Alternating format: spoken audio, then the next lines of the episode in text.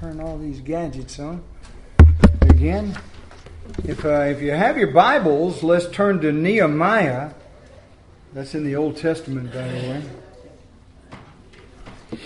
Nehemiah chapter 13.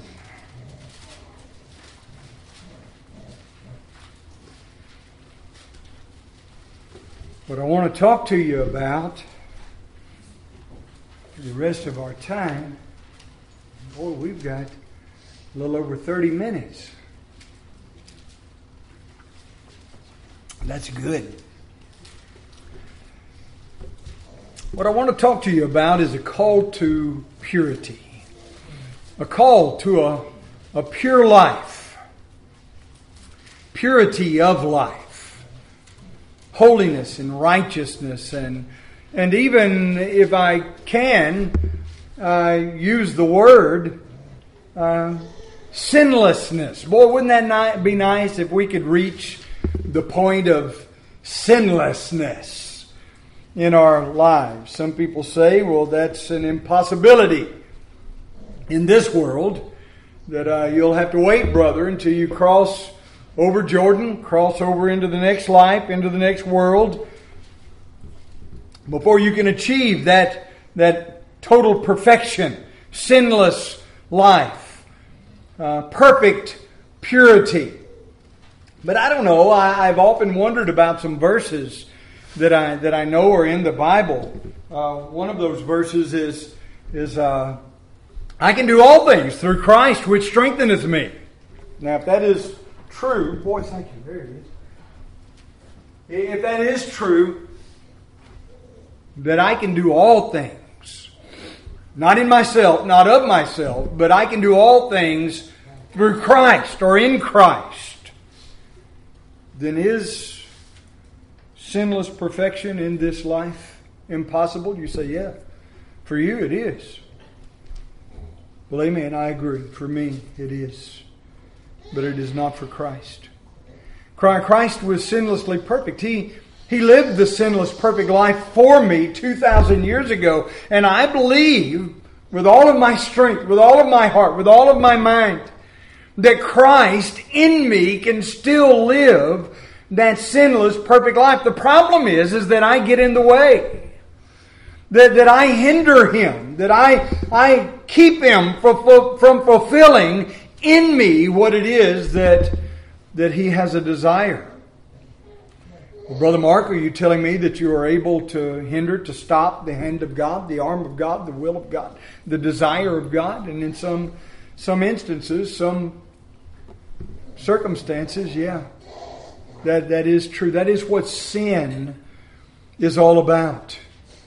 Is that we stop being what it is that God wants to be in us and through us. Nehemiah had, uh, had left Jerusalem. You know, uh, back in chapter 1 and chapter 2, we see Nehemiah, and boy, what a, what a mighty man of God. And I, I, realize that there are no great men of God, there are only men of a great God. And I say that all the time. There are no mighty men of God, there are only men. Only men. We're all just men, women, boys, and girls. We are men of a mighty God, of a great God. But boy, you look at people like Nehemiah that was willing to take a stand. As a matter of fact, he, he threatened some people. I read through this, this uh, book over the past few days. And I ran into him telling people, he says, Hey, you're going to stop what you're doing or I'm fixing to lay hands on you. Now, we, we, uh, we were in Sunday school this morning and somebody said uh, something, I think it was Miss Kathy uh, Edwards said something about laying hands on somebody. Maybe it was Miss uh, Nancy. Uh, I don't know. Somebody, and I says, What do you mean by laying hands on somebody? Oh, it was Miss Nancy. And she said, Laying hands on them, praying for them. And I says, Oh, see, I, I was uh, thinking you was talking about laying hands on and that's exactly what Nehemiah was talking about doing. You're going to get your act right. You're going to get your mind right. You're going to get your heart right. You're going to get your life right with God. And he was talking to the people of God that was under his ministry. And he says, You're going to get this thing right, or I'm going to lay hands on you. And he was not talking about praying for them. But he, uh, he went into, he was the king's cupbearer. Babylonian king, Babylonish king. And he would go in and he would prepare the food and the things for the king, and he would have to taste test it to make sure he didn't die and uh, that it was poisoned. That was his job for the king. I would go in there every day with a fallen countenance. You know, I would be afraid. Not of the king, but of the job that I had to do for the king. But he went in every day with a smile on his face, except for this day. And he went in, and his countenance has fallen. And the king of Babylon saw it. Sennacherib, I believe was his name. And he asked him, he says, What's wrong with you? You never look like this. And he says, Well, the, I got news from home back in Israel. I got, I got news from Jerusalem that the city has fallen, that the, the walls are crumbled, the temple is fallen, the doors the, are off the hinges of the gates, the gates of the wall are gone, they're missing. All, all of these problems are going on with the house of God. And the king asked him the question. He says, What is it that you are partitioning me for? In other words, in our language, what he says is, What do you want? And then the Bible says, And Nehemiah prayed and answered him that fast. Now, the answer was not that fast, but the prayer. You understand? He had no time to say, oh, wait a minute, I haven't thought I was going to run into this with you this morning. I didn't realize you was going to see this look on my face. I didn't know any of this was going to happen. And I really haven't talked to the Lord about what it is that He would have me do. So, uh, so give me a minute. I'll be back in an hour. Give me an hour to pray. Kind of like Moses told Pharaoh. Give us three days' journey out into the wilderness. Let us worship our God, and I'll come back. Get with you. No. He immediately, in his heart, I believe his prayer went like this God, help me. God, help me. And he answered him. When's the last time that you didn't say some long, drawn out, flowery prayer to God about what situation is in your life, your home, your family, your church, your nation. We spend two, three hours building a prayer that may not reach through the ceiling of our home because it didn't come from a broken heart. Because it didn't really come from a person who is torn over personal sin as well as national sin, family sin, church sin, business sin. And we, we just, you know, we say a lot of, lot of words. I tell people sometimes, you know, you said a lot, but you really didn't say anything. And that's true. Sometimes when even when we talk to God, we say a lot of stuff, but it didn't amount to much. But I'll tell you what, when Nehemiah bowed his head, if he even bowed his head and closed his eyes and mumbled under his breath, God help me, he meant it.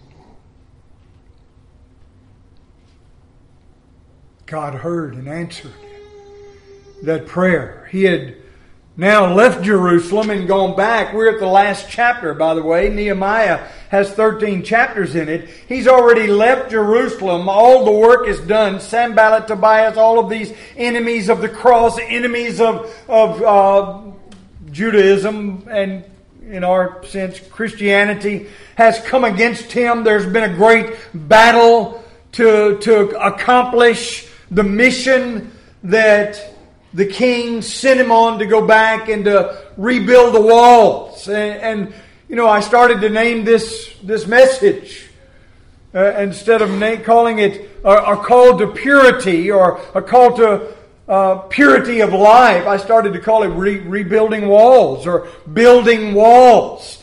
Building walls in our heart, our homes, our families, our lives, our church, our nation. Certainly we need to go back to the foundational, fundamental truths of the oracles of the word, word of God and rebuild some things in our own lives, our own homes, our own families. But one of the things that I noticed that we really, really need to rebuild as far as the walls in our hearts, our homes, our families, our lives is a life of, of purity.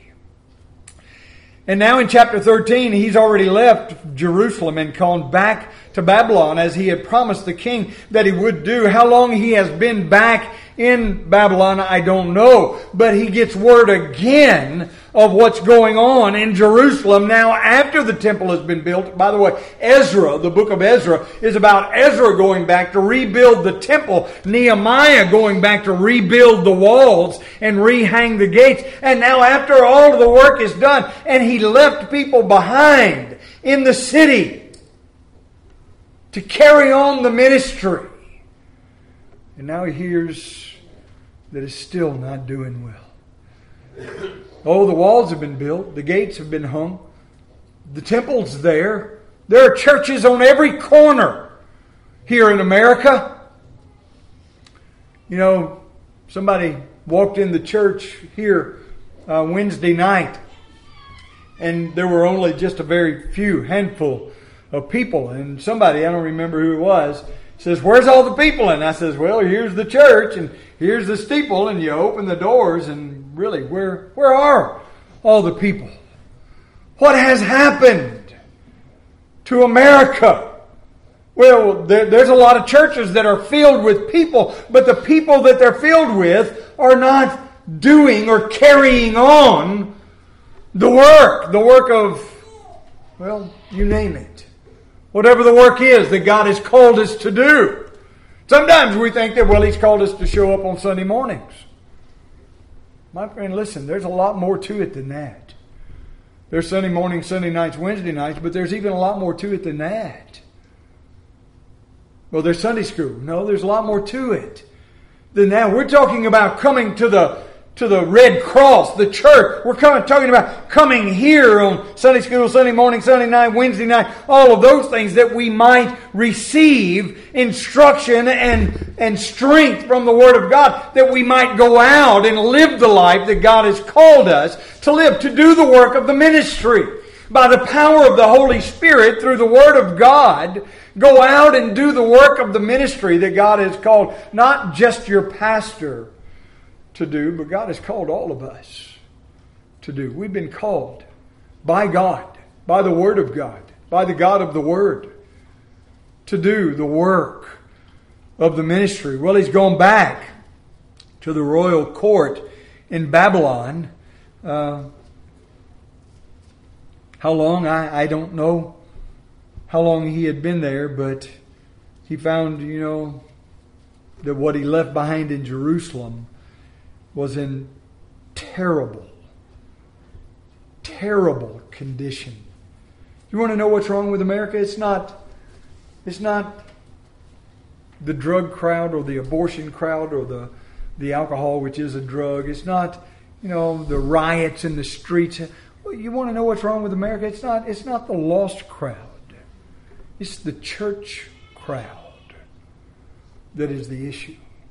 If my people, and I quote this all the time, and probably you can quote it too, if my people which are called by my name, my people, my people, not the devil's people, not the world's people, but if my people which are called by my name will humble themselves, seek my face, turn from their wicked way, pray, then will I hear from heaven and heal their land. The reason that our churches are not healed, the reason that our homes and our families are not healed, and, and literally, I believe that the family is the well, it's the thread that is woven together that make the fabric of society.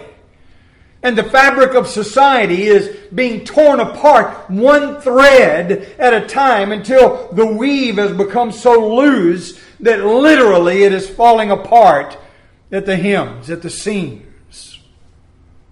And the reason is not because of the lost world, but because of the saved world, the Christian world. he goes back and at once what this man of God does is he raises his voice loud and clear so that everybody in Jerusalem within the walls that he went back and rebuilt that everybody there could hear exactly not what his message was but what the message of God is. See, a lot of people come to church, they listen to the man standing behind the pulpit, and they don't really pay much attention because they look at it as though it is a message from a man. This is your opinion. My friend, I want you to realize that this is not my opinion. This is God's Word. Yeah, but it's your interpretation of God's Word. I wouldn't give you five cents for my interpretation of God's Word. But my friend, the illumination of the Holy Spirit that God will give you, not only me. We can come together. We say, well, why is there Baptists and Presbyterians and Catholics and Methodists and, and Pentecostals and all of these different groups and denominational distinctives of what we call Christians? Why can't we agree on anything? Well, I'll tell you why. Because every man is turned to his own way and we interpret the Bible in light of our lifestyle and what it is that we like and what it is that we want, rather than what it is that God says. We're receiving interpretation of man rather than illumination of God because we're not willing to surrender our lives to the Lordship of Jesus Christ and to the Word of God, no matter what it says, whether we like it or not. God, if you'll open my heart, my mind, my understanding, lead, guide, and direct, then I will surrender my life to your Lordship. But we're not willing to do that. We'll say amen, but then we get up and go out and we still do exactly what it is that we want to do rather than what it is the Word of God commands, not request. But He commands us to do. Well, they had hindrances.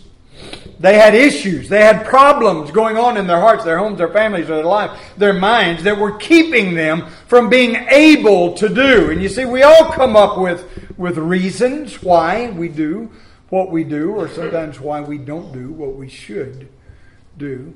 And as a matter of fact, a lot of the hindrances, a lot of the things that are going on in Nehemiah's day and time are the same hindrances the same issues, the same problems that we have in our life today. And I would like to notice some of, uh, some of these issues. We're going to be looking at Nehemiah chapter 13, and uh, we'll skip around because I've got, you know, only a short amount of time. I think I've burned about half of it already, and I haven't even read any of the scriptures. So uh, we're gonna we're gonna start by reading verse three, and you look at what it says. Now it came to pass when they heard the law that they separated from Israel all the mixed multitude. Now, here's what has happened, all right? I've already built the stage of Nehemiah going, rebuilding, doing the work, appointing people to continue the work, going back to Babylon. Now he hears they're not doing so good, so he goes back and he confronts them. And he confronts them with none other than the Word of God. Remember what it said in verse 3. Now it came to pass when they heard the law. People right there shut you off today when you hear, well, the law. You see, well, no, we're not under the law. We're, we're under, we're under grace. That was then. This is now. We're no longer bound by the law. Jesus Christ came to fulfill the law. And the law was fulfilled by Christ. So therefore, we're not bound to the law. That is demonic theology because we are bound still by the law of God. We're just not bound by the law of God for righteousness. In other words, I don't become righteous in such a way that I earn my way to heaven by keeping the commandments of the law of God. I don't have to keep the law of God to be saved. But if I am saved, then God's going to change my heart to where I have a desire to keep His law. Oh, not the ceremonial law, the types of law that Jesus Christ fulfilled, which were pictures of who He was before He came. All of the Old Testament law, we're studying one in, in uh, Exodus, talking about Moses and the you know, plagues that God sent on the nation of Egypt, and ultimately that last one where the death angel came and flew over the nation of Israel and painted the doorpost. Um, you was talking about a song that speaks of that earlier today. But see, that's a picture of the coming of Christ, the shedding of the blood of the Lamb of God. And they shed the Lamb's blood in the Old Testament and painted the doorpost, which we paint the doorpost of our heart. And certainly we don't have to keep those ceremonial laws anymore. But what about moral law? What about civil law? Certainly, God has commanded us to live a holy and moral life and that we might obey the laws of the land unless the laws of the land disobey the laws of God and then we are loosed from them. But my friend, I want you to realize something where it says in verse 3 Now it came to pass when they heard the law, what was it that they did? When they heard the law of God, it says that they separated themselves from the mixed multitude. You say, oh, see, now that's racism, right? Wrong. We're not talking about red, yellow, black, and white, even though that may have encompassed some of their separation. But it was not because of the color of their skin that they separated themselves from the mixed multitude. The mixed multitude that they separated themselves from were the worldly from the godly. The godless from those that are holy and righteous. The people of God, what this boils down to is a relationship that they had with a group of people who were worshiping false gods, idols, idolatry, and in some cases, even no God. They were heathens. Now, we have a lot of that in America. As a matter of fact, that's why I do not believe that there's really any hope for America any longer, is because we have grown into such a separation between the haves and the have-nots. And I'm not talking about I'm not talking about monetary things. Well, I guess I am. But it's not money. The have the haves are those who have Christ. Those who have holiness, those who have God, those who have true religion, not false religion. The have nots are those who are still dead in their sin and trespasses. And the Bible says that when we read the law, when we read the Word of God, and the Word of God teaches us to come out from among them and be ye separate, saith the Lord, touch not the unclean thing, I'll be unto you a God, and ye can be unto me a people. What we're talking about is getting the church out of the world. And say, we come here and we've got our halos all polished. We've got our big three pound, you know, coffee table Bibles under our arms. And we look good on the outside. But the Bible says that we're like the sepulchres that they used to bury people in, that Jesus was buried in. They would roll a stone in front of it and seal the stone, and then on the outside, they would paint it. They would whitewash it. They, they would take a bucket of white paint and paint the rock that was rolled over the hole. The rock was to keep the stink in, and the white was to, you could draw little birds and flowers and make it look really nice on the outside. You'd see on the inside it was still full of dead men's bones. It was full of rot and stink, wretchedness. And I'm afraid that sometimes the church is that way. On the outside, it looks good, but on the inside, We who are called by the name of Christ, when we go out into the world, we're still living worldly lives. But the call of Nehemiah upon the nation of Israel was for the people of God to separate themselves from the world. Come out from amongst them. Oh, I know. We're called to rub elbows with the world. We're called to be a part of the world. To go ye therefore into all nations. And those nations are filled with heathens and lost people. Yes, but we are called to be the salt of the earth. We are called not to blend in with them, not to become a part of their heathenistic lifestyles and who they are, but that we might have an impact on them and that they might come to join us and that they might surrender their lives to the Lordship. So, point number one the hindrances of the church today is the same hindrances of the kingdom of God under the Old Testament then. That the people of God that were left behind to do the work of God, Nehemiah had to go back and reiterate the Word of God, the law of God, the commandments of God to them that they might come out of the world and live a life that is pleasing to God. A life of purity, a life of holiness but secondly, you look at verse 4 through 9, and it says this.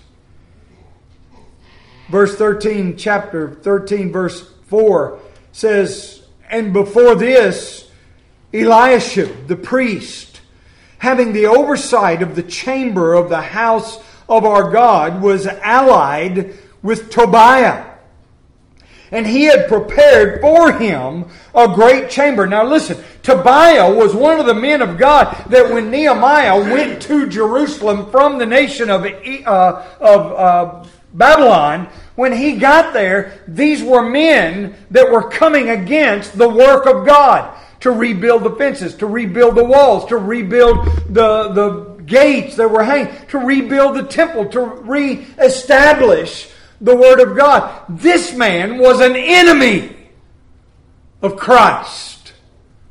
He was an enemy of God. He was an enemy of the Word of God. And Eliashib, the priest, the man who was in control of the temple of God, the house of God, the chamber, was allied with the enemy. And he had prepared for him a great chamber in the house of God. Where aforetime they this is a this is a room that was set apart for holy things, meat offerings, frankincense, vessels, verse 5. And the tithes of the corn and new wine and the oil which was commanded to be given to the Levites. These, these were the very things that were to, to prosper and to help the men of God to survive, and the singers and the porters and the offerings of the priest. But in all this time was not I at Jerusalem. I wasn't there to oversee this.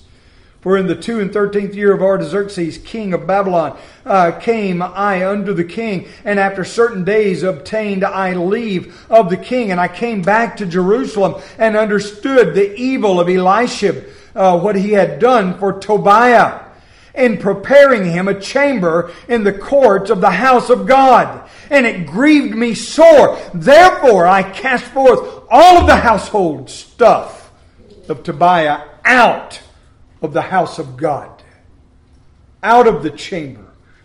Then I commanded, and they cleansed the chambers and thither brought I again the vessels of the house of God. They had taken away the holy vessels out of the house of God and made a bedroom for the enemy of God in the house of God. He kicked them out and brought the vessels of God back in with the meat offerings and the frankincense.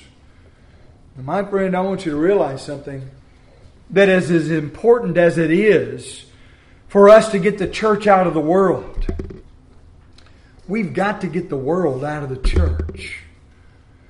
And see, the priest, the man of God, had brought the unholy things and even the unholy lost people Did you know that the church is full of lost folks?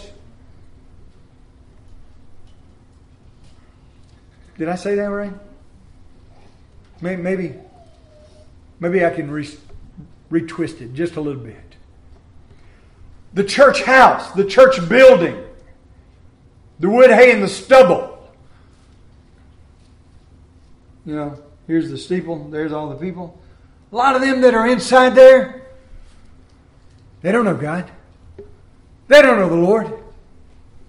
And the ones that are inside the building that do know the Lord, they have not separated from themselves. Well, sometimes it's even hard for us to tell who is and who ain't. I believe the Bible says that even the disciples said, "Oh, wait a minute, Lord, do you want us to root up the tares, you know, out of out of the wheat, out of the house?" No, no. You let them grow up, and I'll show up one day and I'll separate the wheat from the tares. God has a winnowing tool we don't have. It's called omniscience. He knows everything. We don't know everything. But my friend, I want you to realize something that when you see people in the house of God that are not interested in the things of God. The Bible commands us, not requests us, but commands us that we are to do what Roman numeral 1 says. That we are to separate ourselves from them, even though God tells us we're not to separate them literally, physically, from the house of God, but make note of them and know not to eat you know, I don't believe that's talking about sitting down at a table at the fellowship hall with them. Certainly, we can sit down at a fellowship hall. Certainly, we can sit across the table from people who have come and, and joined the church, who are lost, and we can look across at them and smile and be pleasant. But, my friend, we as Christians ought to recognize. Well, what do you call what do you call a hundred dollar bill? It's not real? Oh, a counterfeit. Counterfeit. Can, can you tell a counterfeit Christian when you see one? Can you tell a counterfeit? Well, they say, and I don't know, maybe Miss Diana knows, she's worked in a bank long enough and dealt with enough money. They say that you can feel the difference between the real and the and the fake or the counterfeit. You you don't have to. They got these little lights and stuff now that make it easy. But I, I, have got a light that makes it easy. The light of the Word of God, you can shine on people and see. You can see their skeleton through their skin. You can see what's on the inside through what's on the outside because of the light that you hold them up to. And you can find out, well, you know, I don't know, maybe he's saved, but you ain't living right. What am I to do? Be a light. Not only is this a light, but I'm to be the light that shines. That they might look and see Christ in you, Christ in me, and be drawn to the light. See, we don't put people out unless they just outwardly, blatantly sin so against God that you have no choice but to enact what the Bible calls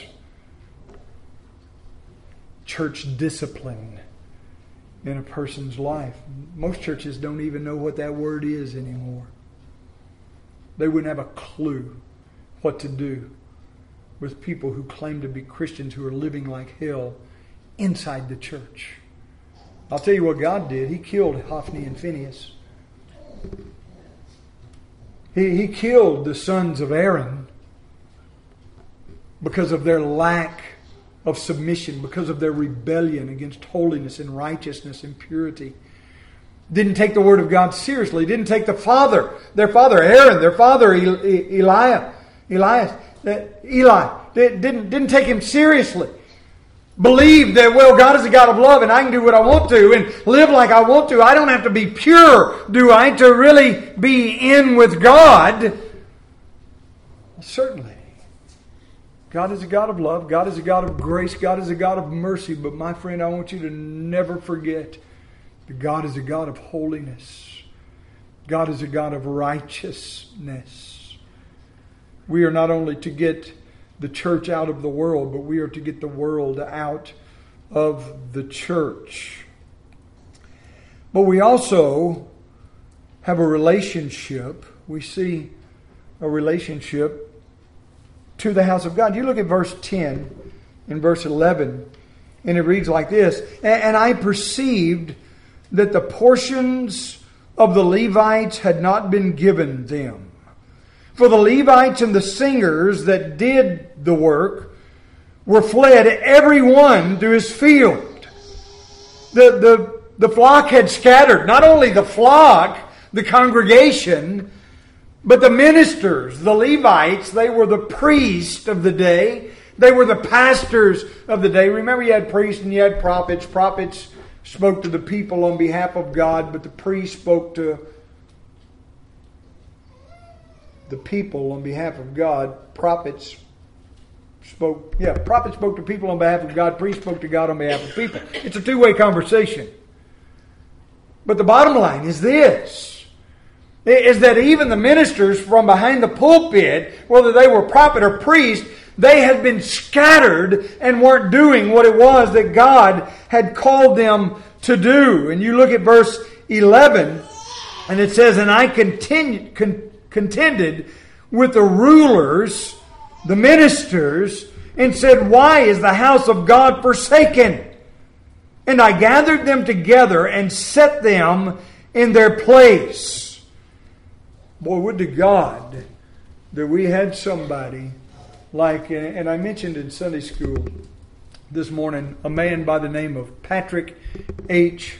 Mell, M E L L. I have four more. I bought five of his books.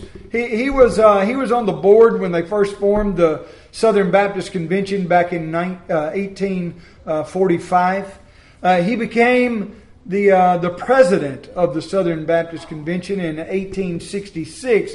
And uh, he remained there for uh, three or four years, and then he got sick, and he was sick for several years, and he lost his wife, and he had, you know, some, and then he became the president over the Southern Baptist Convention again, and he stayed there until the year before he died in the 1880s. 17 years, if I'm not mistaken, that he served as the president of the Southern Baptist Convention. And he had several people that would write letters and come against him for the doctrine that he preached and taught. As a matter of fact, there are a lot of the same doctrines that are preached and taught from behind this pulpit that a lot of people like to come against and rail against, but they nevertheless are the truths of the Word of God. And I'm telling you that our convention, it's not, it's not the, the Catholics or the Methodists or the Presbyterians or the Pentecostals. Remember, if judgment starts, it must start at the house of God. And we are the house of God. And we as God's people have fallen away so far from the truths of the Word of God that we need a Nehemiah. We need a Patrick Mell. Somebody that will stand up and say, that's wrong. And this is right. We need to get our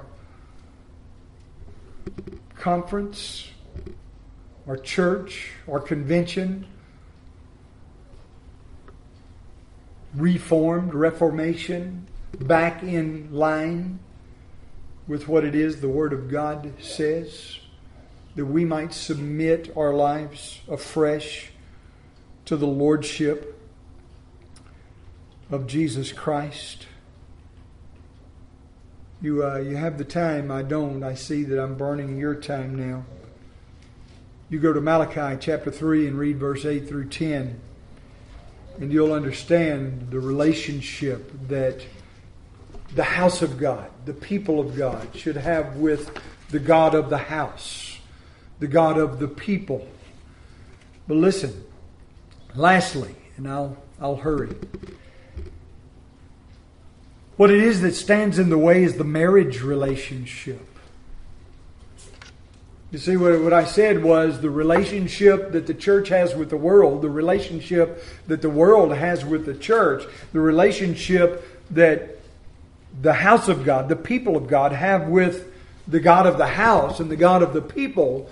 But what about the marriage relationship? You look at verse 23 through 25, and it reads like this.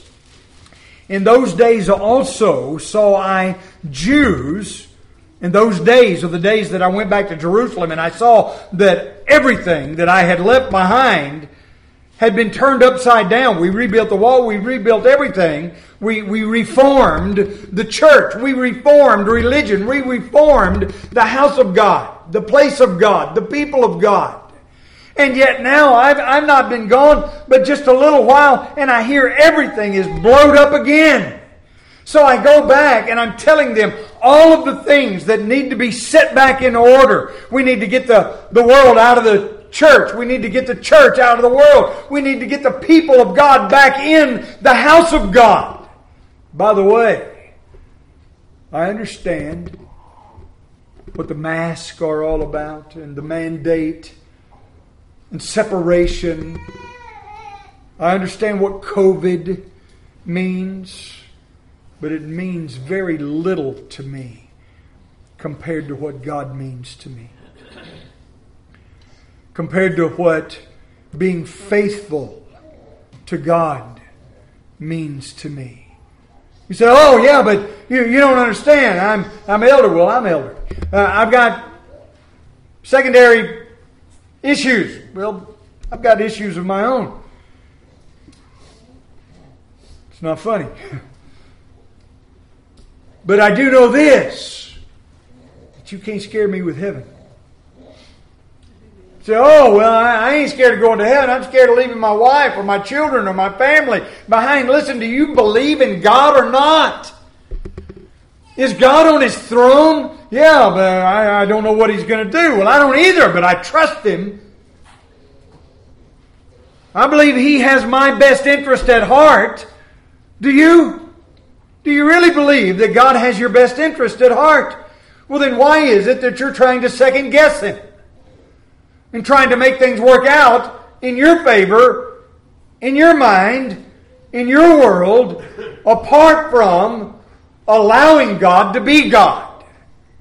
Well, again, we see another issue that they had that we have, and that's the marriage relationship. You look at verse 23, and it says this In those days I also saw Jews that had married the wives of Ashdod and Ammon. Now, Ammon and Moab, you know who they are. They are the sons of Lot, incestuous children, given birth by Lot's daughters by their father Lot. Now, if you're talking about marrying yourself to the things of the flesh, it doesn't get any worse than that. It says, In those days I saw Jews that had married the wives of Ashdod, of Ammon, and Moab, and their children spake half in the speech of Ashdod. They spake the language of the world, and could not speak the language of the Jews. Do you understand what I'm saying? We've got half breeds in our homes, in our families, in our churches.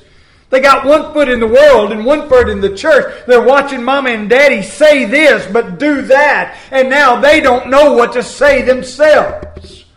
They don't know how to speak the things of God because they don't see the things of God. Oh, well, they do at church, but they don't at home. We have married ourselves to the sons and daughters of Ashdod, the world of the sons and daughters of Ammon and Moab, the incestuous children of Lot, to the things of the flesh. And now we're raising up a home, we're raising up families, we're raising up children and grandchildren inside of a house that we will not only, you know, I, I put something out, it's better to take our children to church than to send them to church. But then I thought about it while I was doing this, and I says, well, maybe Maybe not. Maybe it's better to send them to church and let them see the pastor and some of the people that are in the church who not only preach and teach the Word of God, but actually live the Word of God. Rather than some parents taking their children to church, watching them sit there and look at their phones while the preacher's preaching and then go back home and listen to them cuss and fight and watch garbage on TV and get a mixed message, and now they don't know how to speak English, much less Christian. My friend, if we're going to be married to Christ, if we're going to be the bride of Christ, then let us be faithful to our groom. Let us be faithful to our husbands, that we might be pure, a pure bride, a holy bride unto our Lord and Savior, Jesus Christ.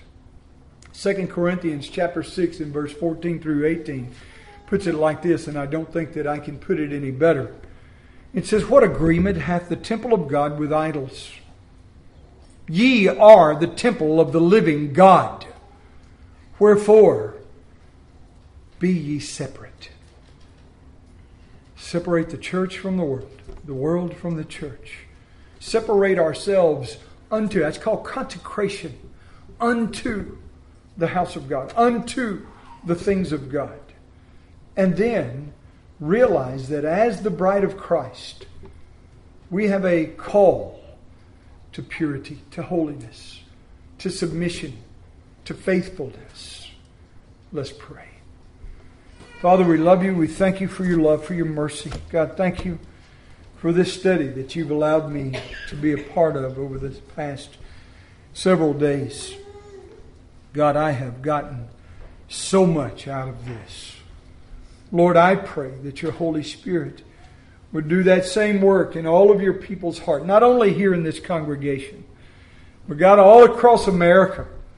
God, that we might realize our call to purity, holiness, righteousness, faithfulness, the purity of a, of a chaste bride to a holy groom. God, we'll give you the praise for that. In Jesus' name I pray. Amen.